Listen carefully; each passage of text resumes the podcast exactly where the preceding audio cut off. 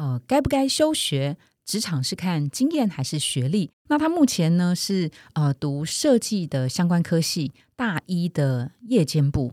对于去学校觉得不太有动力，浪费了这个时间还有学费呀，哈。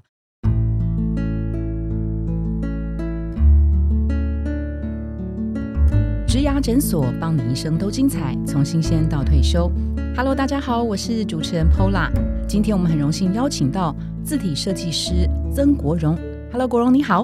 Hello，大家好，我是国荣。好，国荣现在是在 Just Fun 当字体设计师，还有字体的教育讲师，对不对？没错，没错，对。OK，到现在大概有十年的时间，对吗？呃，八年，但差不多，快快十年了。今天这一集呢，我们来进行粉丝敲碗的单元。这是一位求职朋友，他在一零四植牙诊所的网站上提问：呃，该不该休学？职场是看经验还是学历？那国荣，我先跟您也跟听众朋友们补充一下，这位提问者他的背景哦，他目前是在顾问研发设计业，那其实跟国荣的背景有一点相似，就是在设计产业当中很年轻的朋友，大概是二十岁以下。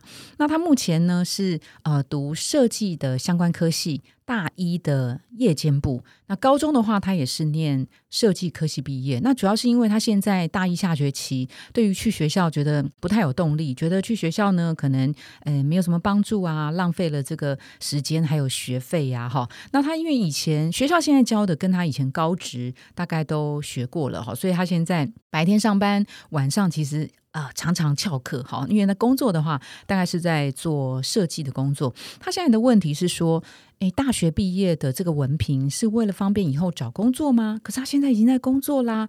那他因为没有动力去学校，所以他是不是可以早一点决定要不要休学，也不会浪费时间跟这个金钱？那他想问职场前辈的是说，现在这个职场，特别是设计领域，是看学历多一点？还是看经历多一点，国荣会怎么样？呃，分享您的看法。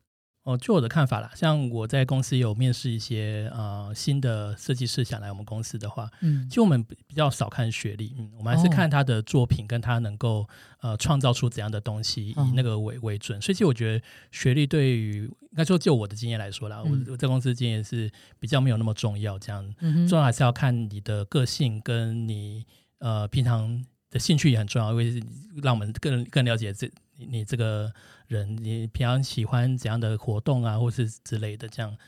然后像其实我们也蛮在乎的，反而是学校的一些经历，其实我们也蛮重要的。像比如说你在学校，我们担任一些社团干部的经验，或是有没有跟同学合作完成专案，或者说我们那学校应该这个功课嘛的经验，其实这些专业可以反映说你怎么跟人相处，你是否适合团队的合作。所以其实我觉得说像那个。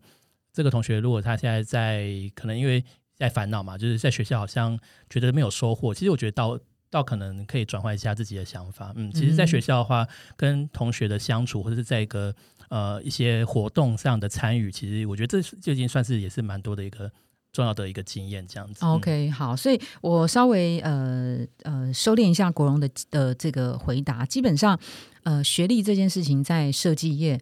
呃，不那么重要。基本上，你们面谈的时候还是会看他的专业作品，特别是作品这件事情是很重要的。其实我觉得最重要应该是作品作品，还有就是你的个性适不适合。还有，哎，什么叫做适不适合个性？个性哦，对，像像我像那个，如果大家听我之前的字体设计师，哇，就是要坐得住，对，要坐得住，就是你能够是不是能够真的喜欢这个文字这个东西，而不会觉得说可能做了一两个月之后就后悔，觉得说可是不是，嗯，可是不是所有设计师都是要嗯这么坐得住的吧？还是说大部分都是？因为现在的工作毕竟都在荧幕前面嘛，所以其实大部分的设计师都要能够坐得住在荧幕前面，但是。有些人可能个性会想要做有变化的东西，那以自己的自己来说的话，它并不是那么每天都会有变化的东西。OK，好，其实是这样子。然后还有兴趣，兴趣就是看他怎么样从生活中平常的这个活动当中。对于他的设计创作有一些不同的灵感的刺激，所以我觉得相信说，其实你要能够创作东西，你其实你要体验是够多的。OK，所以这种兴趣也是很重要。好，然后那个刚国荣也提到啊，哎，这个年轻的朋友他问说，他觉得去学校很浪费时间，其实也不一定，因为学校还是有很多的呃经历可以被培养，比如说社团。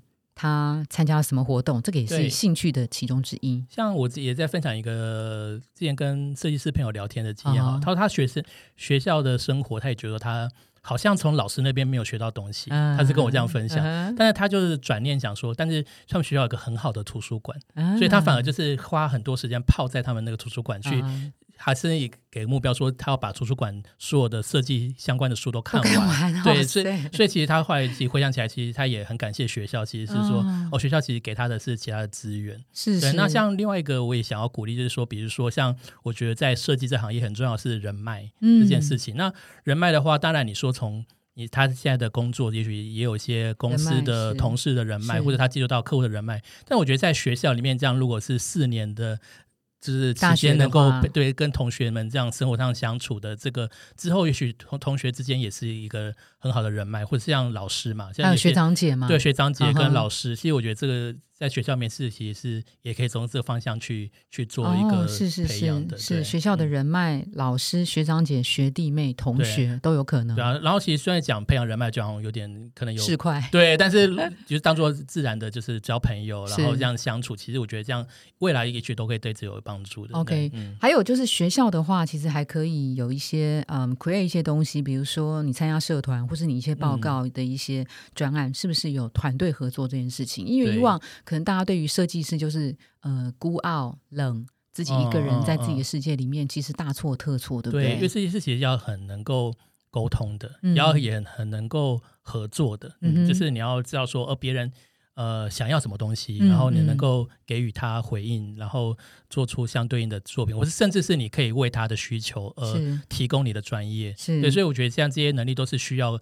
在一次一次的，不管是功课。